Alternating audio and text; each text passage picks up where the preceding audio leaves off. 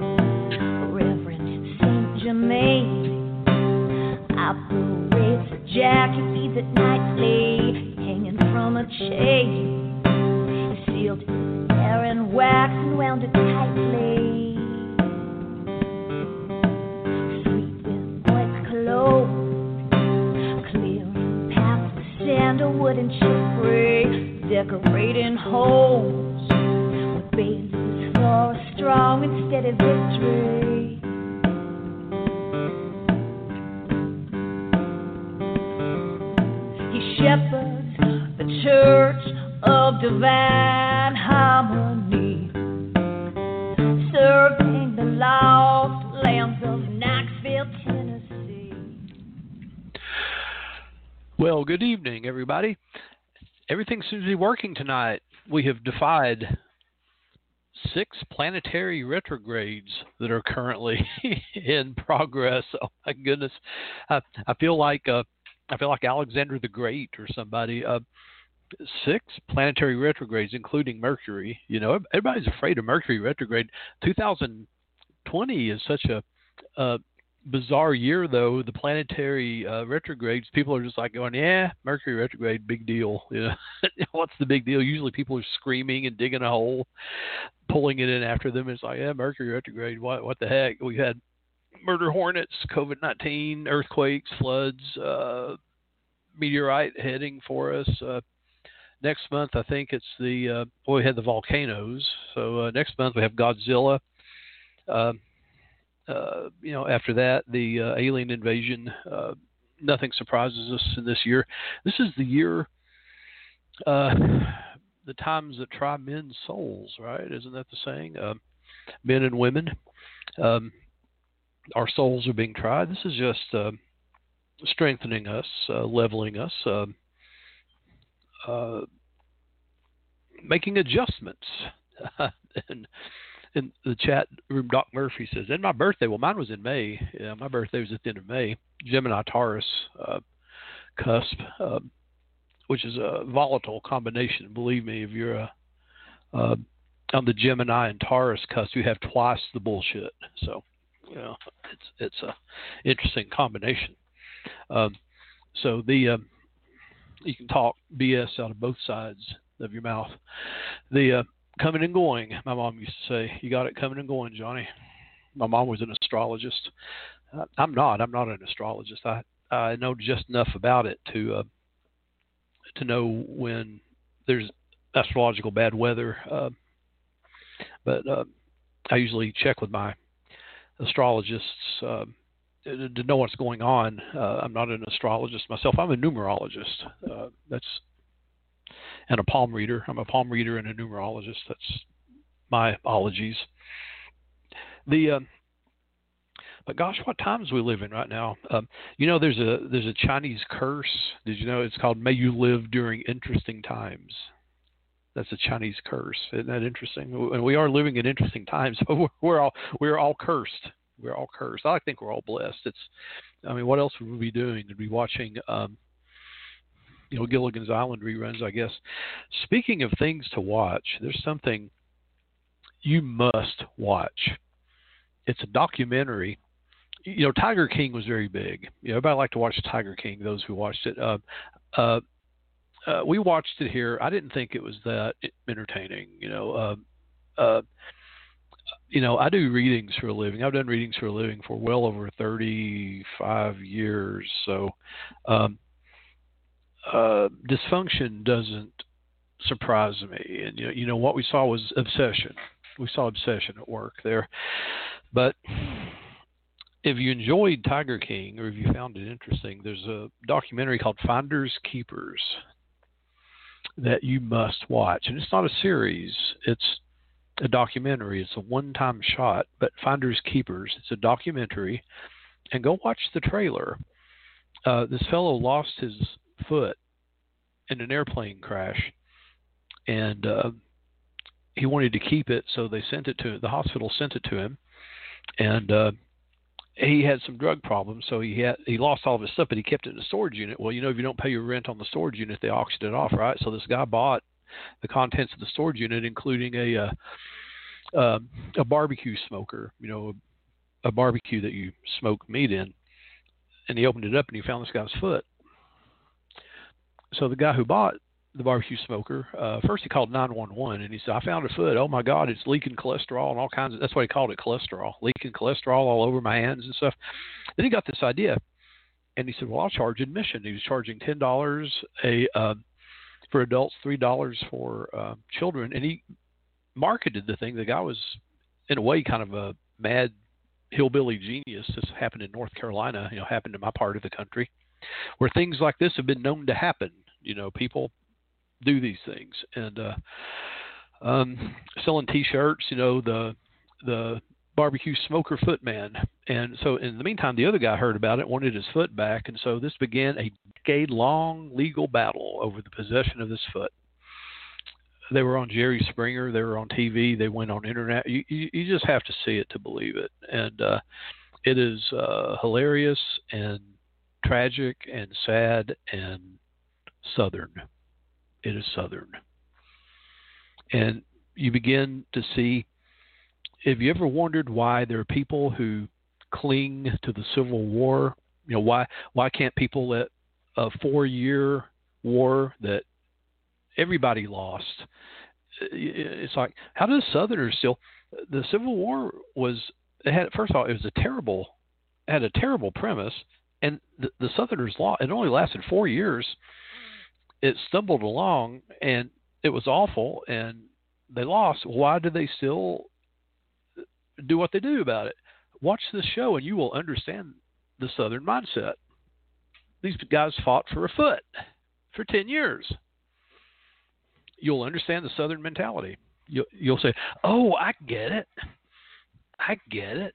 This is why the Confederate flag and the Civil War, and you know, don't confuse me. You know, why would a guy sue someone for their own foot? I own your foot. Well, I want my foot back. No, I own it.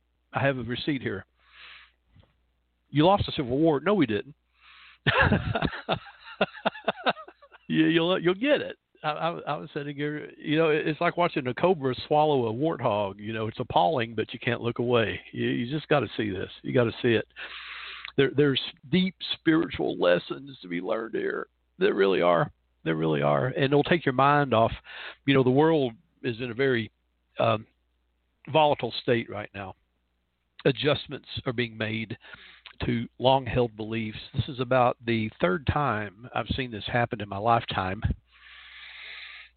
You know, I lived during the 60s, the 70s, the 80s, and the 90s, and the turn of the millennium. And I've seen things like this happen. I've seen riots. I've seen protests. I participated in many of them. I have a funny dent in my skull. Because, well, how did you get that? Well, I got hit in the head by police protesting.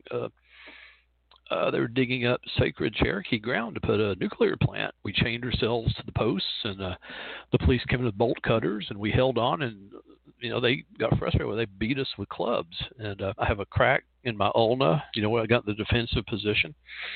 And the story there was they threw a bunch of us in a paddy wagon, and then someone set off a smoke bomb, and they ran off, and we all looked at each other.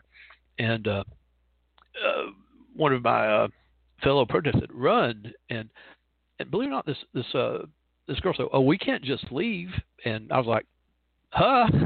and a bunch of them just ran over the hills. And some people stayed in the paddy wagon, which is how indoctrinated authority people are.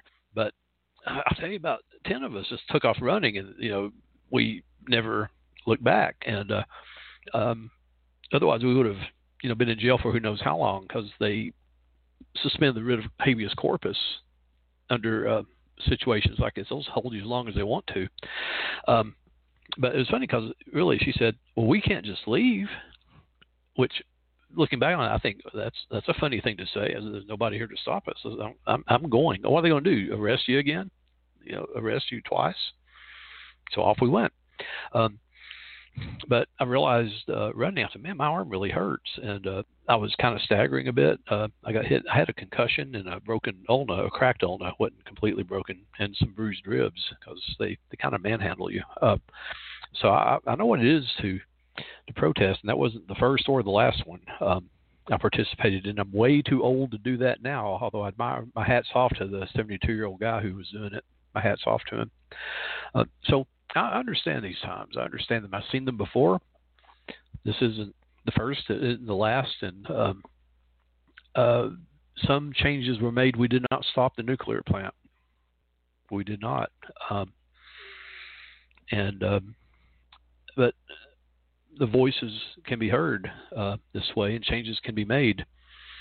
And all I advise you to do is don't get on Facebook and read the comments, or whatever faith you have in the human race will just drizzle out through your navel. Just don't.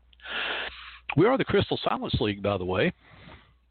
Steering it back around. I do get around to the topic eventually. Rambling railroad that goes the scenic route, but it does arrive at the station eventually. The Saint Germain Express. We do get there eventually via the scenic route, through hills and valleys and up and down mountains and through the wooded terrain, but we do get there eventually. The Crystal Silence League, founded around 1917 or so by Claude Alexander Conlon for the purpose of projecting positive prayer and affirmation to all those in need of such. And when he passed into the silence around 1954, he took the league with him into the spirit world, although many people were still practicing the daily method of projecting into the sunset,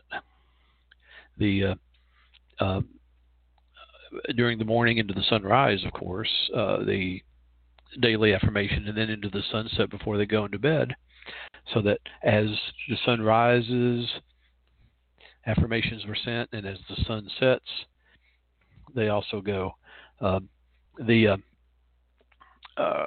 2007 or so, along comes magical adepts from what is now known as the Association of Independent Spiritual Churches, the small church ministry, and revived it on the internet, where you can find it at www.crystalsilenceleague.org. And if you go there, we do have a prayer page, which we'll visit here in just a few minutes. Before we do that, let's talk about our crystal of the week, which is aragonite. And aragonite grows in star clusters. A star cluster are crystals that don't grow along an axis. They grow in different directions. They look kind of like a porcupine or a spiky ball. They grow from a center out in every direction. And it's usually found around hot springs, aragonite, or stalactites. Sometimes they're called flower growths. The star clusters are called flower growths, and it's a calcium carbonate with iron in it. And sometimes you can find aragonite in mollusk shells, which is very interesting. And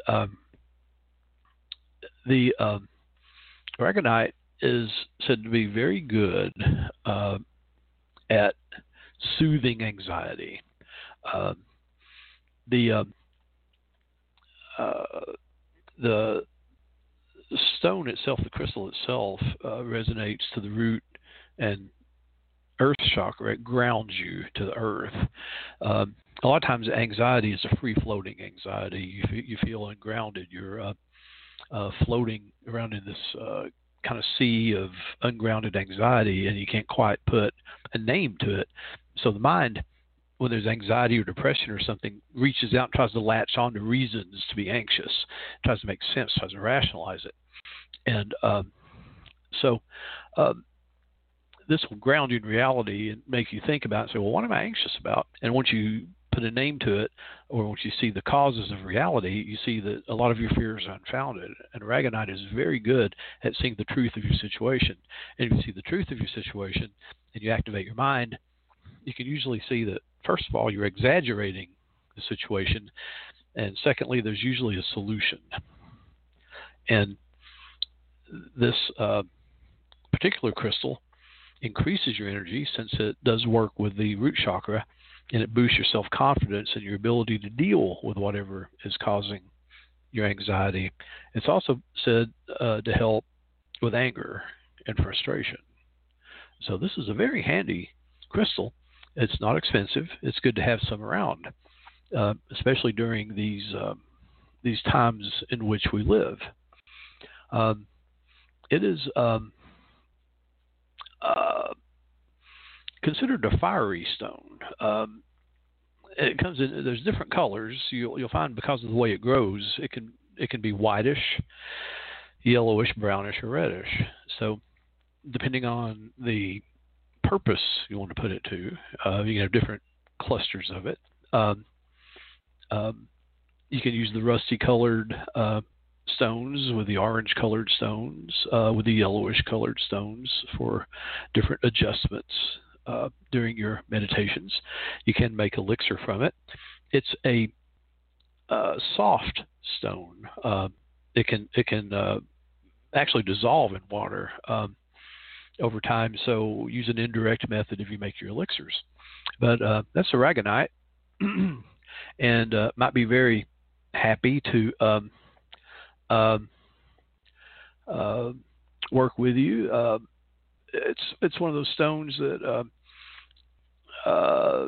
tends to lend itself to easy working. It's an amenable stone, a friendly stone, lends itself to help. So we'll move on from there. I could talk a lot about this. It's one of my favorites. I love the clustery stones, the star clusters, the flower clusters. I really like. I have a lot of them. I have bouncing around my chapel. When I say bouncing around, that's a literal sense, because I have a cat that goes in there and knocks them around and rolls them around. It's quite literally.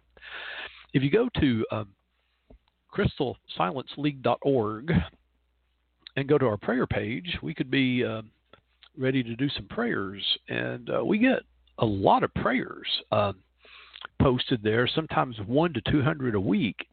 And if I refresh the prayer page, just from the time I go on there, because I go on there before the show and pray for everybody, there's a button you click. Yep, there we go. Boom, I just refreshed, and there's some more. There's a button you click that says pray and send email. It lets the person know you pray for them. So I go down and go click, click, click, click, click, and pray, usually for about 25 to 30 people. And it's a lovely thing to do. And then when I come back and refresh the page, all the people I prayed for have disappeared. They've been boosted by 20 or 30 more people in like the last hour. So we get a lot of people. So what we'll do now is pray for the people that I haven't prayed for already today. And isn't it a great thing we do?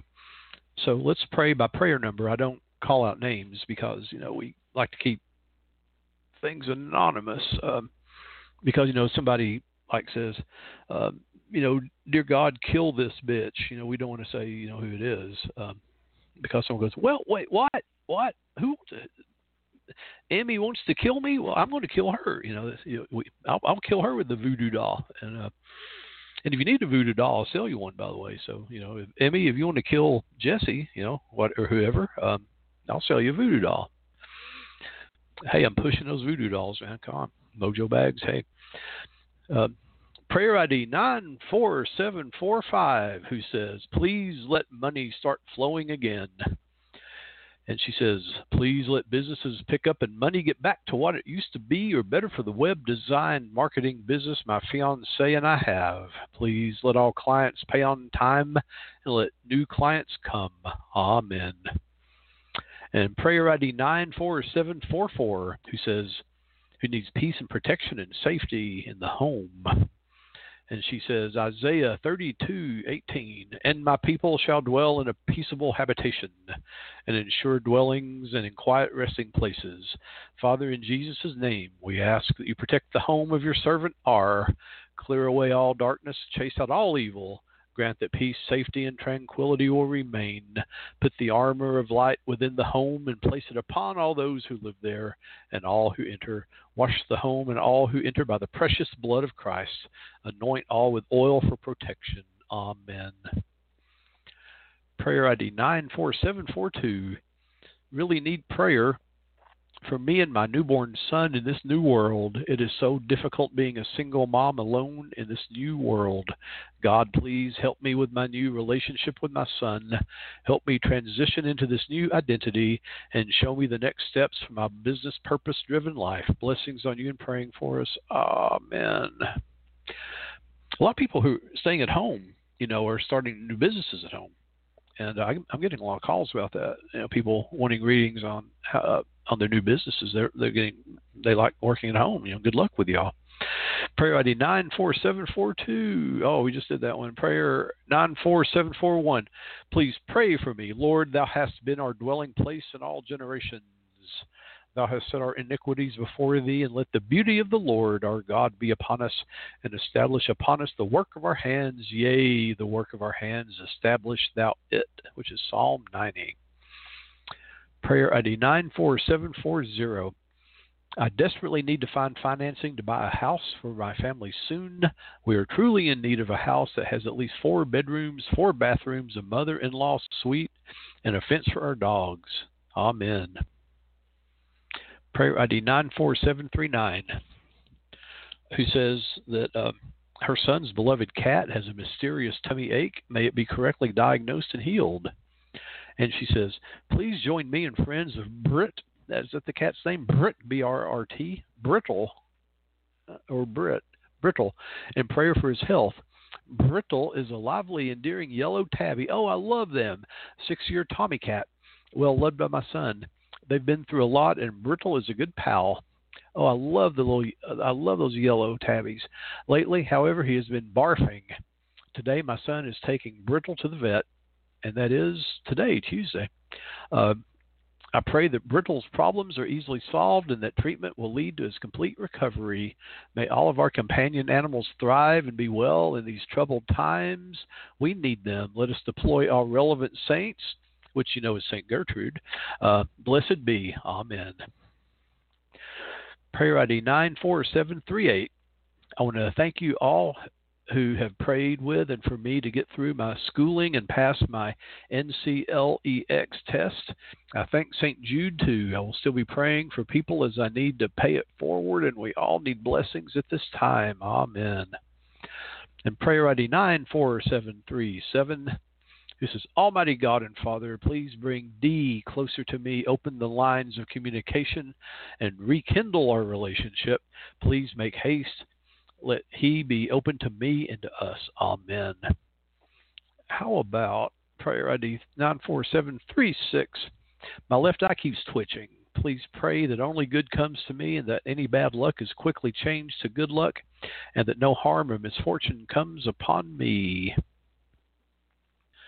Prayer ID 94735. My left eye twitches every time I hear Trump talk. You know, I'm serious. It does. 94735. Dear God, please let I, ESE, and my manager MHO to successfully load 45,000 liters of fuel from Northwest Petroleum and Gas Company Depot Calabar. Oh, there's a lot here. This company. God, it's a long company. Tomorrow, Wednesday, the 24th of June, 2020, please let your divine light fill the truck driver that will load the fuel and drive to E successfully tomorrow. Thanks, you most high God, for answering my prayer. So mote it be. Goodness, I've never had anyone pray for a tank of gas before. I hope it arrives safely. Prayer ID 94733. The man that I thought that I was going to spend the rest of my life with has decided that he wants to explore a relationship with someone else. I'm so broken and devastated. We have gone through so much together that most couples would have never been able to withstand. Please pray for us to get back together. In Jesus' name, amen. Oh, my goodness, that's very difficult. And let's see. Prayer ID 94730. Thank you for all your very effective prayers for me and my loved ones right now. I really need your powerful help again. I seem beset with kidney type issues, and my overreactive doctor is already talking about more tests, which will be unnecessary and too anxiety provoking for me. So please, dear friends, pray that my nephrology type issues will swiftly leave, never to return again. Bless all of you so much. Amen. And prayer ID 94729. I pray for my dear friend that she remains pregnant and that this is just a little bleeding and that the baby stays with her. Amen. Let's have a moment of silence. Prayer for all those in need of prayer and support and strength.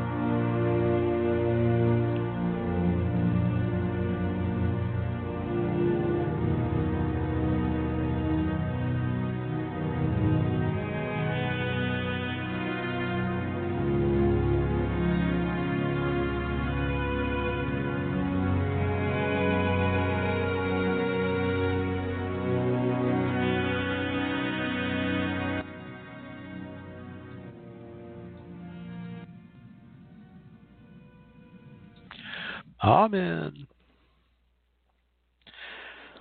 I want to talk. I'd like to talk to you about self-dialogue and how important it is. We talk in New Thought about the talking cure, the thinking cure, and how important this is. And I'm going to tell you, there's a lot of nonsense, and it's nonsense that is perpetuated in the name of spirituality.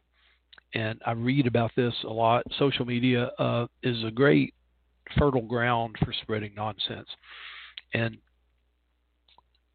self-dialogue can be very harmful. And I've talked to many of my clients about this. Many people call me talking about, and this is one that has come up repeatedly in the past several years. Well, I've had to rid myself of toxic people. You know, this negativity, because I'm empathetic. I'm an empath. And when I'm around toxic people, I absorb the negativity. So I have to rid myself of toxic people. Terrible self-dialogue. And there's so many wrong things with that, so many inaccuracies. Well, for one thing, true empathy is very rare. I mean, it's very, very rare. And much of what people describe as empathy is really projection. And It's not. It's not empathy. It's projection. And there are so many other less generous terms I can put to that, because a lot of what I've seen described as empathy in very long manifestos on Facebook is narcissism. But let's say there is some empathy going on there. And secondly, I don't even know what a toxic person is. Toxins are poisons. And is there such a thing as a poisonous person?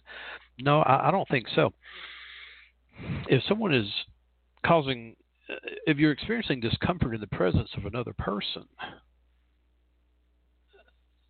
we really have to examine ourselves and ask ourselves, why? Why am I experiencing discomfort? There's no such thing as a toxic person. That's the first part of self-dialogue we have to completely rid ourselves of. There's no such thing as a toxic person. You know, oh, well, they're a narcissist. They're a borderline personality. Okay, these are diagnoses. These are clinical diagnoses. This is a description of a cluster of behavior for clinical purposes, not for social purposes. This is not a social designation, and it's not an excuse to take anybody out of your life. And this is really a problem I have with social media. 10 signs you're dating a narcissist, you know, this sort of thing. It's a clinical designation of a cluster of behavior for diagnostic purposes. Okay, 10 signs you're dating a cancer patient, that's about as useful. So we have to ask, why am I uncomfortable around this person? Well, if someone is, chronically mean to you or constantly mean to you, or you have a member of a family that you can't stand to be around, why are they that way? Why are they that way? And, this is the first thing we have to, and why am I reacting to them this way? What is it in me that is reacting to them this way? And why are these feelings being activated? Why am I experiencing these feelings around this person that I am calling an empathetic reaction? And I can tell you, I am not an empath. I don't have empathy. And this can disturb some people, because I've asked people, I said, I'm going to tell you I'm not an empath. I don't have empathy. Does that make me a psychopath? Because I'll tell you, I'm not a psychopath either, but I don't have empathy. And not as it is described. I do not experience other people's emotions. If somebody is angry, I don't get angry. If someone is sad, I don't get sad. If somebody's happy, I don't get happy. My feelings are totally mine, utterly under my control. If I'm in the presence of happy people, I don't get happy with them. If I'm in the presence of sad people, I don't get sad with them. In other words, the emotional state of other people do not affect me. So I am not an empath. I don't have empathy. Does that make me a psychopath? I mean, I've asked this question. I've really hammered people about this. And I've had people say, well, I don't technically. I said, okay, see, you are trying to diagnose me. And so it's very necessary for people to understand the difference between empathy and empathetic response. So if there's an assumption that everybody has universal feelings, that I experience sadness is exactly the way you experience sadness, and the way Pete experienced sadness, and the way Jane experienced sadness, I believe this is a metaphysical assumption that may not be true. I think it's quite likely the way I experience sadness is very different from the way you experience sadness. How can I assume that this empathetic response that I'm feeling, or think I'm feeling? You're sad, then I feel sadness, and I say, oh, I'm having an empathetic reaction to your sadness. How do I know that's what you're feeling? I think this is a metaphysical assumption that may not be accurate. And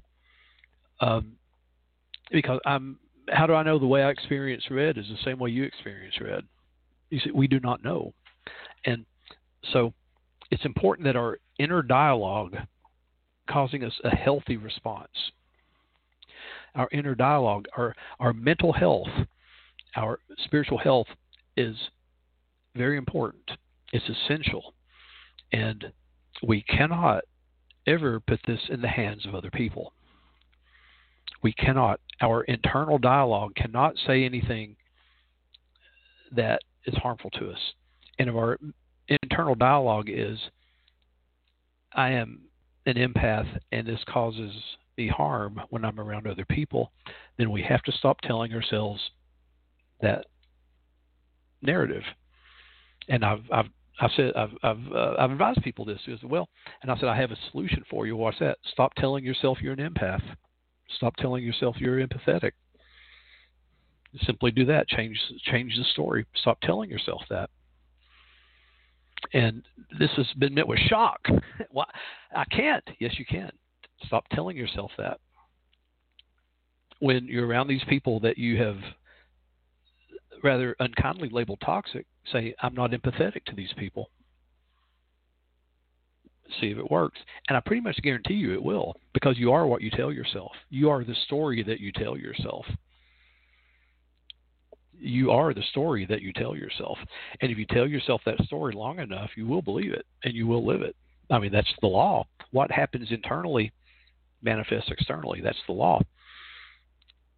And I will tell you that a lot of people I've talked about this, they have an existential crisis when this happens, because the idea that we can control our very self, tell ourselves who we are, man, it's mind-blowing that you can just change the story, that you can rewrite the story. It's mind-blowing that you don't have to let other people write your story for you. It's mind-blowing, but you can.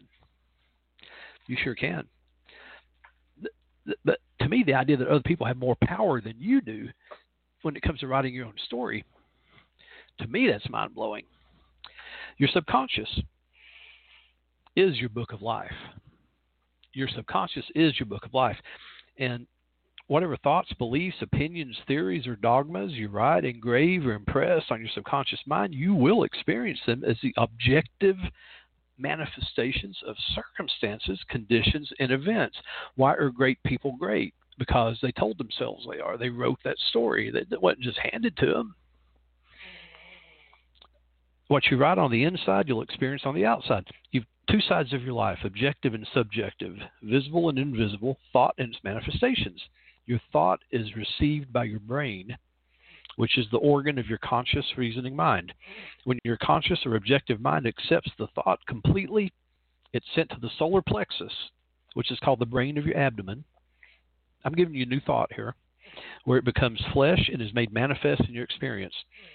This is why you feel like you're punched in the gut when your reality is threatened. It feels like a punch in the gut. It's like your organs run out. It's like water running out. As we've discussed earlier, your subconscious doesn't argue with you. It acts only from what you write on it. It accepts your verdict or the conclusion of your conscious mind is final. Your subconscious believes what you tell it. This is why you're always writing on the book of life, because your thoughts become your experience. Ralph Waldo Emerson, who was a transcendentalist, he was one of the originators of New Thought, said in one of his essays on this subject, he said, man is what he thinks all day long. Whatever you think about all day long, that's what you are. You are what you tell yourself you are, nothing more. There was a fellow, William James, they call him the father of American psychology, said the power to move the world is in your subconscious mind. And your subconscious mind has infinite intelligence, and it has boundless wisdom, and it's fed by a seemingly infinite creative spring. And the subconscious mind understands the laws of life, and whatever you impress upon your subconscious mind, it can move heaven and earth to bring it to pass. If you're doing the thing that you know you're supposed to do, truly, it's like heaven and earth gets behind you. It's vital then that we impress it with the right ideas and constructive thought, because it will take seed and your mind, your subconscious believes it. And the subconscious mind works while you're asleep and while you're awake. It never stops. So the reason there's so much chaos and misery in the world is because maybe the majority of people. I mean, I can't say. In my old age, I'm a bit cynical about people's ability or even desire to act in their own best interests, but many people don't understand that the interaction of their conscious and subconscious minds and how they work.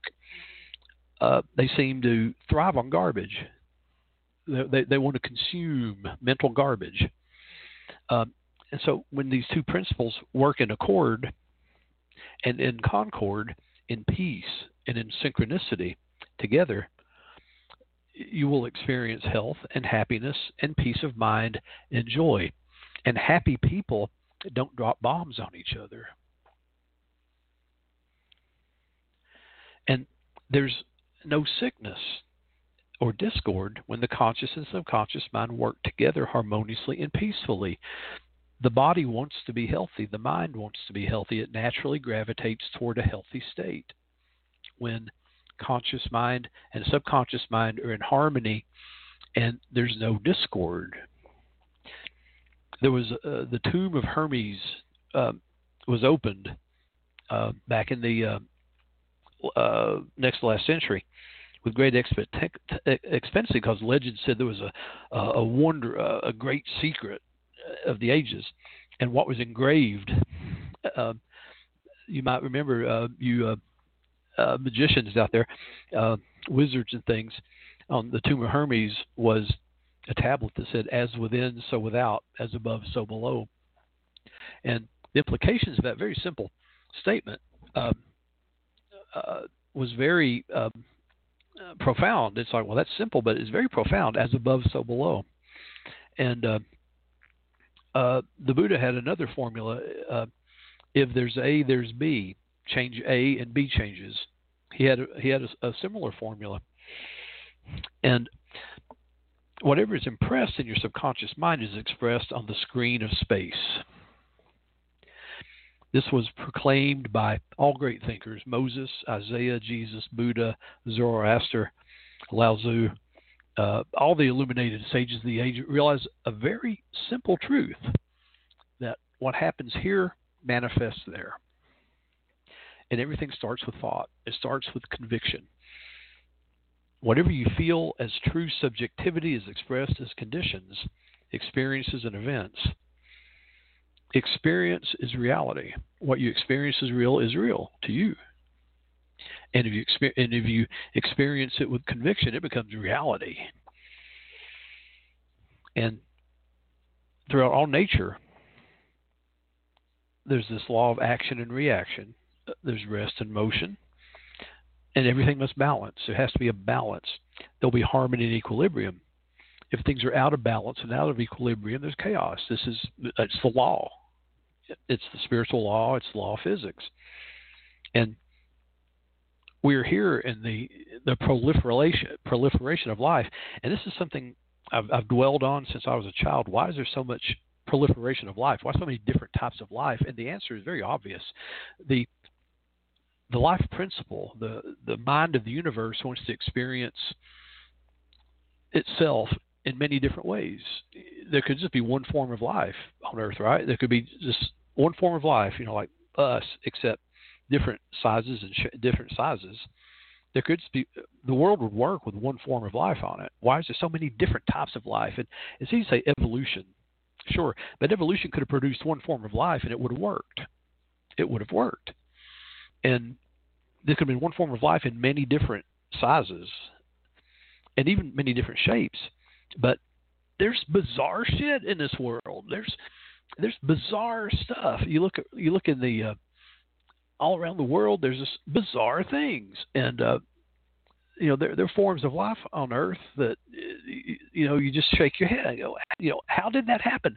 And it's because the life principle, the universal mind, that which is, experiences itself in many different and interesting ways. The senses even. The human senses are very crude.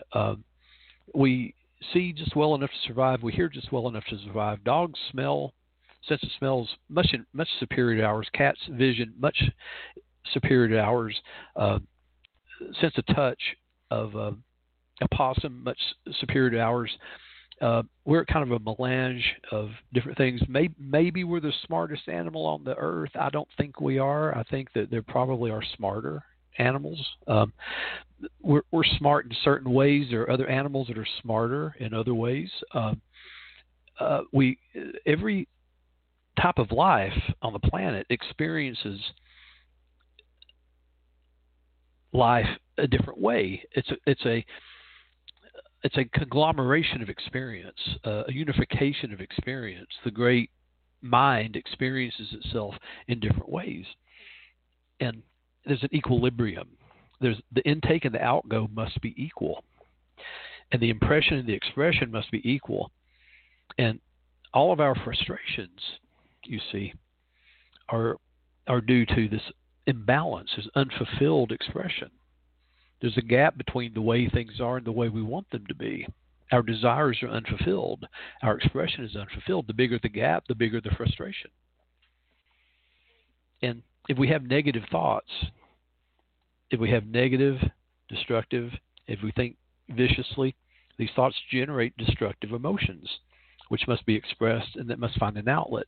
If we have a negative dialogue, if we separate ourselves from the other person, if we say, that person is toxic, we're saying, well, I'm not toxic. This person is different from me. There's no difference between the experience and the experiencer. There's no difference between the thought and the thinker. There's no experience between the object and the viewer. If you're toxic, then I'm toxic. It cannot be any different. If I say you're toxic, then I'm toxic because I'm experiencing you. And there's no difference between the experience and the experiencer. If I experience toxicity, I'm bringing toxins into the world. It must not be. So there must be an equilibrium.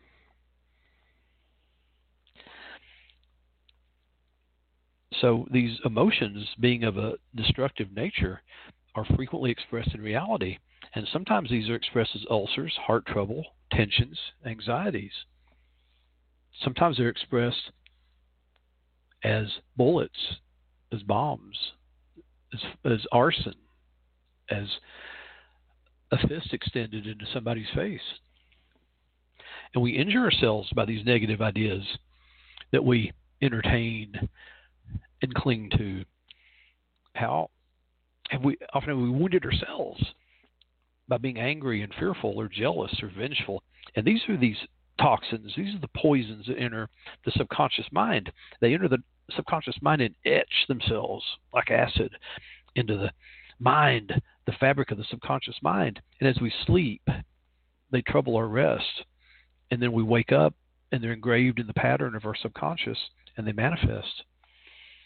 And we were not born this way. We weren't born with these negative attitudes, these thoughts of revenge and hatred and that I'm on this side and you're on that side. We weren't born with this. So we owe it to ourselves. We owe it to everybody in the world. We owe it to the world to examine ourselves very honestly for these patterns of thought and see, are some of these beliefs that we cherish that make us feel important or that we've been told about ourselves, are they actually hurting us? And I've said this a lot. There comes time in your spiritual growth where you begin to confront beliefs that make you uncomfortable. But you understand that if you change these beliefs, there's going to be a sense of betrayal or loss. But they're standing in the way of your growth or your happiness. And it's a real conflict. Do I let go of these so I can grow and be happy? Or do I hold on to them? Because if I let go of them, I'm betraying somebody. Maybe it's my parents. Maybe it's the God I was taught to worship. Maybe it's society itself. It's a real conflict. Oh, we got to do station identification, don't we? And maybe I can actually find a drink of water while we do that. So let's have our station. You got to pay the bills, you know. That's one of the realities of life.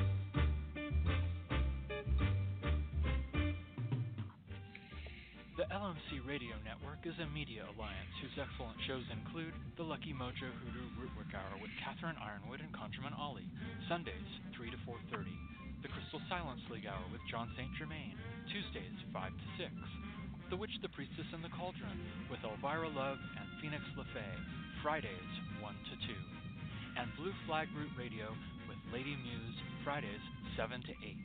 All times Pacific, add 3 hours for Eastern, sponsored by the Lucky Mojo Curio Company in Forestville, California, and online at luckymojo.com.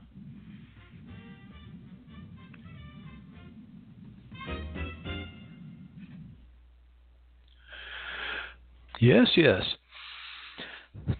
So in New Thought, in the early days, they were very big on the thought cure, and we don't talk about it much, but we still are. Because we don't want to be mistaken for faith healers. But I will tell you that I have been, growing up in the South, I've attended faith healing. And it's in these cynical times, it has a bad reputation. It's very clever to say it's a fraud and that, there's a lot of movies. Most of them come out of England for some reason, movies and shows about what a fraud it is. Yes, there are frauds out there, but I've also seen it happen. I've seen people healed by prayer. I've seen people healed by faith. I've seen remissions and miracle cures. And I've heard the cynics say, well, it would, these things happen anyway. The cancer goes into remission anyway, and nobody knows why. And this phrase, nobody knows why, is like it's a coincidence, which means it's a way of just saying we don't know. It means that there's something that happens there, that a process that doesn't understand. And what I think is going to happen at some point in medicine is that the body is going to be taught how to heal itself, because antibiotics, germs stay ahead of antibiotics. You start taking antibiotics, the germs get smart, and they get to the point where they outgrow the antibiotics, and you have to come up with more antibiotics. I think that at some point, the body is going to be trained to heal itself, and this is going to be the real medicine, the future medicine, is that we will learn to heal ourselves. And the thing is, we can do that already, and it's been done. I may have told the story before, but I had a friend who was in Thailand, and he was living among the Buddhist monks there. And there was one of the monks. He was a senior monk, and he had a reputation in the villagers as being a healer, he used poultices and herbs and stuff, but he also was a hands-on healer. And this friend of mine said that he had been stung by one of those Thai wasps, and I think it was one of those murder hornets, what we call one of those Asian hornets, that are about as big as your thumb, and it stung him near the wrist on the fatty part of his thumb, and he said it was an awful sting. He said it was like being shot in the hand, and it would swell up and get really big.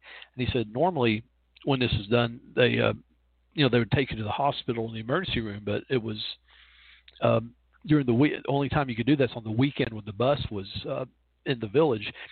And he said, the monk said, "Come with me." And he took him off to the side, and he held his thumb gently in his hand. And this friend of mine, he was like on one of my Buddhist forums at the time, said, "I was very touched at this gentle gesture that he was holding my hand and with his head bowed like he was praying over it." And he said, and it did feel better. He said, I felt it was just the kindness of this gentle man holding my hand and praying over it. He said, but the sting never manifest. He said, it's like I was never stung. He said, it never swelled up. It never got infected. It never, nothing happened to it. It never happened. And he said, I was stunned by this, because when these things sting you, it's an awful thing. It can hospitalize you. And And he said, so, you know, he said a couple of days later, I was following him around and I kept wanting to ask him about it and he wouldn't talk about it. And he said, finally, he just looked at me. He said, yes, it's a thing that I can do. And that's all he would say about it. So these tales exist, and they exist in too many forms and for too long to dismiss them. And there's a whole bunch of stories, and I don't have a lot of time, but I'll tell you a few of them that you find in the literature. And here's one that I've collected for you. A personal healing will be the most convincing evidence of the healing power of the subconscious mind. This is from a New Thought practitioner, Joseph Murphy, who wrote in the 40s. He says, over 40 years ago, I resolved a malignancy of the skin through prayer. Medical therapy had failed to check the growth, and it was getting progressively worse. A clergyman with a deep psychological knowledge explained to me the inner meaning of the 139th Psalm, wherein it says, in thy book all my members were written, which in continuance were fashioned when as yet there was none of them. He explained that the term book meant my subconscious mind, which fashioned and molded all my organs from an invisible cell. He also pointed out that inasmuch as my subconscious mind made my body, it could also recreate it and heal it according to the perfect pattern within it. This clergyman showed me his watch and said, this had a maker, and the watchmaker had to have the idea first in mind before the watch became an objective reality. And if the watch was out of order, the watchmaker could fix it. Isn't that David Hume's ontological argument or something? My friend reminded me that the subconscious intelligence which created my body was like a watchmaker, and it also knew exactly how to heal, restore, and direct all the vital functions and processes of my body, but that I had to give it the perfect idea of health. This would act as a cause, and the effect would be healing. I prayed in a very simple way as follows. My body and all its organs were created by the infinite intelligence in my subconscious mind. It knows how to heal me. Its wisdom fashioned all my organs and tissues, muscles, and bones. This infinite healing presence within me is now transforming every atom of my being, making me whole and perfect now. I give thanks for the healing I know is taking place now. Wonderful are the works of the creative intelligence within me. I prayed aloud for about 5 minutes, 2 or 3 times a day, repeating the above simple prayer. In about 3 months, my skin was whole and perfect. And he goes on to say, as you can see, all I did was give life-giving patterns of wholeness, beauty, and perfection to my subconscious mind, thereby obliterating the negative images and patterns of thought lodged in my subconscious mind, which were the cause of all my trouble. Nothing appears on your body except when the mental equivalent is first in your mind, and as you change your mind by drenching it with incessant affirmatives, you change your body. This is the basis of all healings. Do you believe it? Do you believe these stories? We live in a very cynical time. We do. We live in cynical and skeptical times. Do you believe you can heal the body by thinking about it? Do you believe you can kill yourself with thought? I'll leave that question to you. Time for us to go. You know, thanks so much for showing up. Come back again next time. We'll pick up where we left off. Power, you know, the Reverend loves you. We'll see you next time.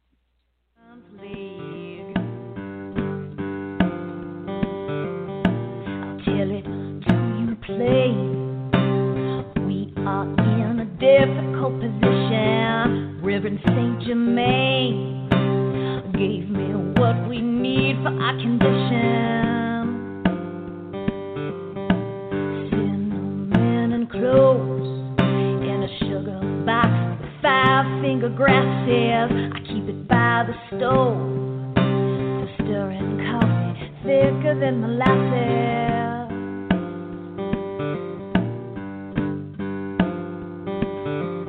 He shepherds the church of divine harmony, serving the lost lambs of Knoxville, Tennessee. He faithfully prays with the crystal silence league. He faithfully prays with the crystal